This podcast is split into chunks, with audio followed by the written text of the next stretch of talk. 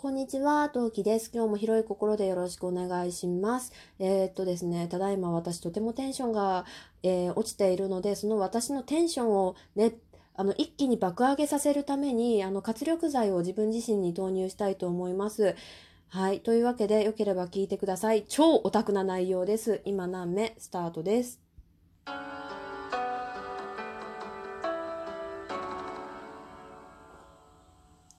はい。お聞きの配信は、ラジオトーク今何目トーカートーキでお送りいたします。いつもとね、入りの、入りのオープニング BGM 違ったと思うんですけど、これには一応訳がある。今回話すのが、光栄テクモホールディングスさんのレーベル、えー、Ruby パーティーレーベル、その中の、えーネオロマンスシリーズの中の、まあ、遠目から見ると4本柱の、え1本、アンジェリークシリーズの話をしていくから、この BGM にしました。えーこのアンジェリークシリーズはですね、えー1989年ゴロ、ゴロ、ちゃんと調べてないからちょっとね、年代がわ、よ、うん、ちょっと自信がない。だからゴロ、1989年頃、えースーパーファミコンのソフトとして発売された最初の乙女ゲーム作品と言われている作品。なので、えー乙女ゲームの元祖と言われている作品となっております。で、今回、この話をしたいと思ったのは、4連休中にこの作品の新作が発表されるという話がが出てきて、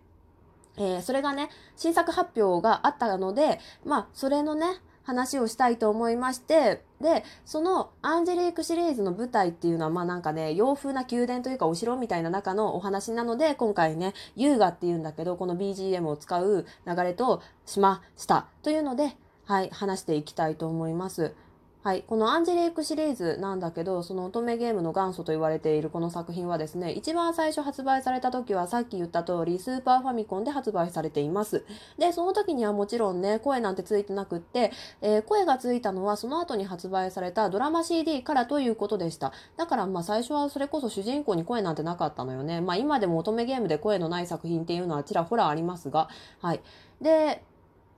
えーアンジェリークシリーズ、こちらのシリーズはね、全部で何本あるんだろうちょっと数えてこなかったんでわからないんですけど、アンジェリーク、アンジェリークスペシャル2、えー天空のレクイエム、アンジェリークトロワ、アンジェリークエトワール、まあ大体これが流れかな。ストーリーの流れとしてまああるんですけど、えーまずね、光栄テクモさんに私は文句を言いたい。私が待っていたのは新作ではなく、えー前回、何年前 ?4 年前 ?5 年前？もっと前？7年前か。7年前に発売されました、アンジェリークシリーズの一番最初のリメイク作品、アンジェリーク・ルトゥールという作品があるんですけど、こちらの2、2、アンジェリーク・ルトゥール2、私は待ってたのか、アンジェリーク・ルトゥール2だ。なんで2を出してくれないんだ。なんで新作なの。おかしいでし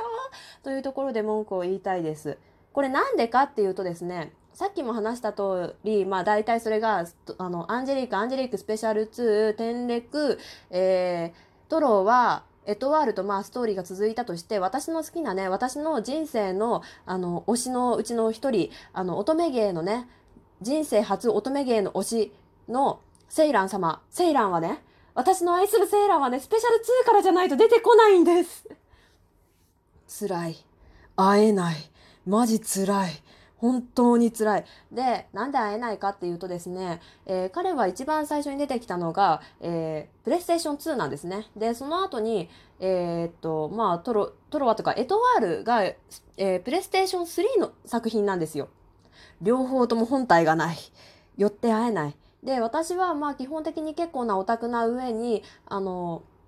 コーエーテクモさんのこの Ruby パーティーシリーズってイベントを結構やってくれるんですけど、Ruby パーティーシリーズ、アンジェリークシリーズ、うーん、ちょっと違う。何が言いたい？えっ、と、ネオロマンスシリーズってちょいちょいイベントをやってくれるんですけど、そのイベントがパシフィコ横浜っていう横浜のね、あの大きなイベントスペースで、会場でステージでやってくれるんですけど、まあ、そこにもね、セーランの中の人、岩永哲也さんは、セーラン役としてよく来てくださるんですけど、私の好きなセーランじゃないのよ。うん。あの、このセーランというキャラクターをね、説明するとね、私悪口しか出てこないので、あの、あんまりいいキャラに聞こえないと思うからあんまり紹介したくないんだけど、あの、岩永さんがやるね、セーランは基本的に、もうほとんど岩永さんなのよ。それが悪いって言ってるわけじゃないの。その岩永セーランも大好きなの、大好きなんだけど、私はゲームの中で、セーランという一個人に、と一緒にそのストーリーを歩みたいの。最後にちゃんとハッピーエンドを迎えたいの。あなたに会いたいの。おー、なのに会えないっていうすごい悲しみ。もうルトゥール2じゃなかったっていうだけで本当にね、崩れ落ちましたね。はい。でね、えー、まあ、とりあえずね、それ以上話してると長くなりますのなりますので、えー、アンジェリーク・ルミナライズのイントロダクションの部分を読ませていただきたいと思います。25歳、女王、ん ?25 歳、独身会社員。なんで私が女王に？宇宙は女王と9人の守護星たちに守られている。その事実が深刻化してしまった現代世界。25歳のアンジュは疲れ果てていました。頑張ってはいるけど、日々の生活は不安だらけ。たまにはお酒でも飲んでみるか。そんな思いで入ったバーで、彼女は怪しげな転職転職の誘いを受けます。冗談だろうと軽い気持ちで契約書にサインしたその瞬間、空からペガサスに乗った青年が現れました。契約したな、女王候補。お前を迎えに来てやったよ。あなたと守護生たちの物語がここから始まります。というわけで、そういう話らしい。うん。えー、まずツッコミしたい。25歳マジでえー、なんでここで驚いてるかっていうと、まあ、25歳で乙女芸で主人公っていうのは、まあ、最近で言うなら A3 の主人公確か、立花、えー、泉ちゃんは23歳ぐらいだったと思うけど、まあ年齢層は高いっていうのもびっくりしたんだけど、あの、そ、そこもびっくりはしたんだけど、もともとのアンジェリークシリーズのストーリーで、さっき言った女王が、女王、この世界には、まず女王陛下がいて、その下に9人の男性の守護星って言われている、それぞれのその属性パワーを持ったお兄ちゃんたちが9人いて、で、その9人のお兄ちゃんたちとその女王陛下っていうので、この世界は守られていて、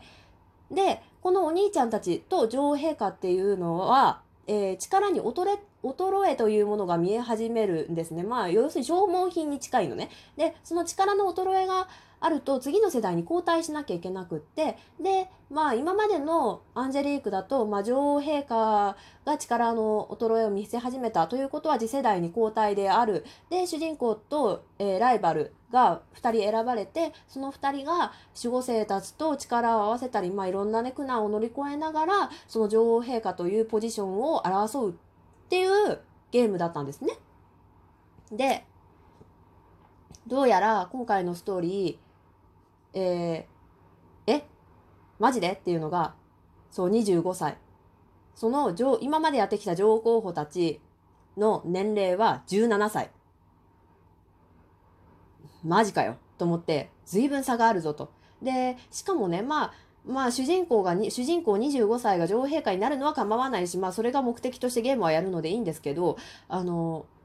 なんだろう、そのさ、今までそのプレイしてきたアンジェリークたち、あの、主人公がアンジェリークって名前だから、あの、ゲームな、ゲームがね、アンジェリークっていう、あの、タイトルなんだけど、アンジェリークたち今いくつなんだろうっていうふうな方向を私は思って、あの、っていうのも、その女王陛下と9人の守護生たちが住んでる世界っていうのは、この世界よりもかなり時間の進みが遅いのね。だから、あの、基本的に年齢はほぼ取らないというふうに考えてもおかしくないぐらいの時間の進み方をしているんですね。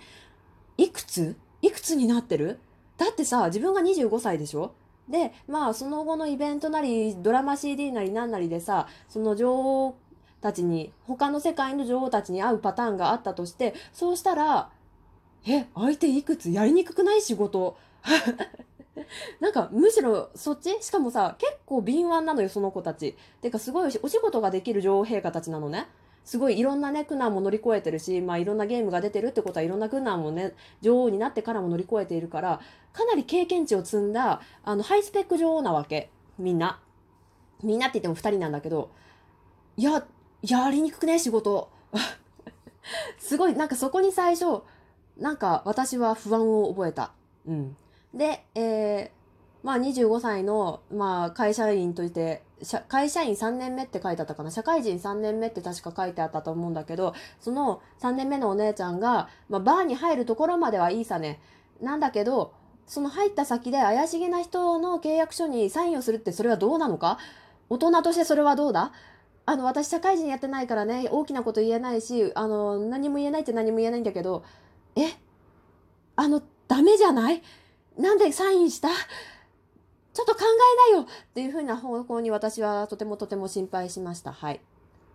はい。とにもかくにもそんな感じですね。ん？もう一つ？もう一つ不安なところがあったじゃないかって、不思議なところがあったじゃないかって、え、ペガサスに乗った青年が迎えに来るっておかしいって、アンジェリーク割かしこれよくあることなので、そんなに気にすることでもない。うん。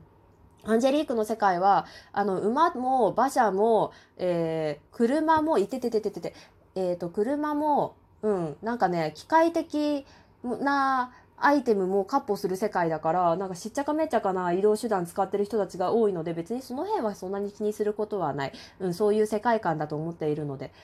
うん。というわけで、とにもかくにも私はなんで、いや、なんでルトゥール2じゃないんだという方に重きを置いてとてもとても沈んでいるんですが、とは言ってもね、あの、とてもね、その次のね、なんだっけ、ルミナライズもとても、あ、ルトゥール2じゃなかったことにはショックだけど、ルミナライズはとてもとてもあの、期待をしています。というのもですね、あの、このアンジェリークシリーズをはじめ、えー、本来なら、ネオロマンスシリーズっていうのは、最近割と人気声優さん使うことが多かったんですけど、もともとは、あの、新人声優発掘のゲームでもあったんですよ。例えば、今でいうところの金色のコルダが顕著なんだけど、福山潤さんとか、